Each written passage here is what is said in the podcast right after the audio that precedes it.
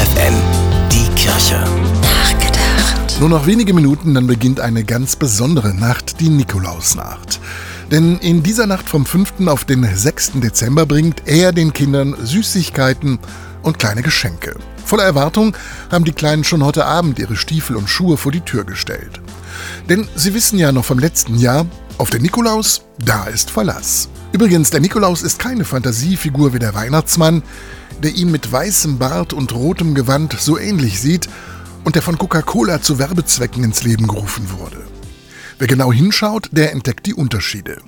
Nikolaus trägt eine Bischofsmütze auf dem Kopf und hat einen Bischofsstab in der Hand. Nikolaus, 280 nach Christus in Griechenland geboren, 20 Jahre später in Mira in der heutigen Türkei zum Bischof geweiht, hat in seinem Leben auf Nächstenliebe und Hilfsbereitschaft, besonders für Kinder und Familien gesetzt.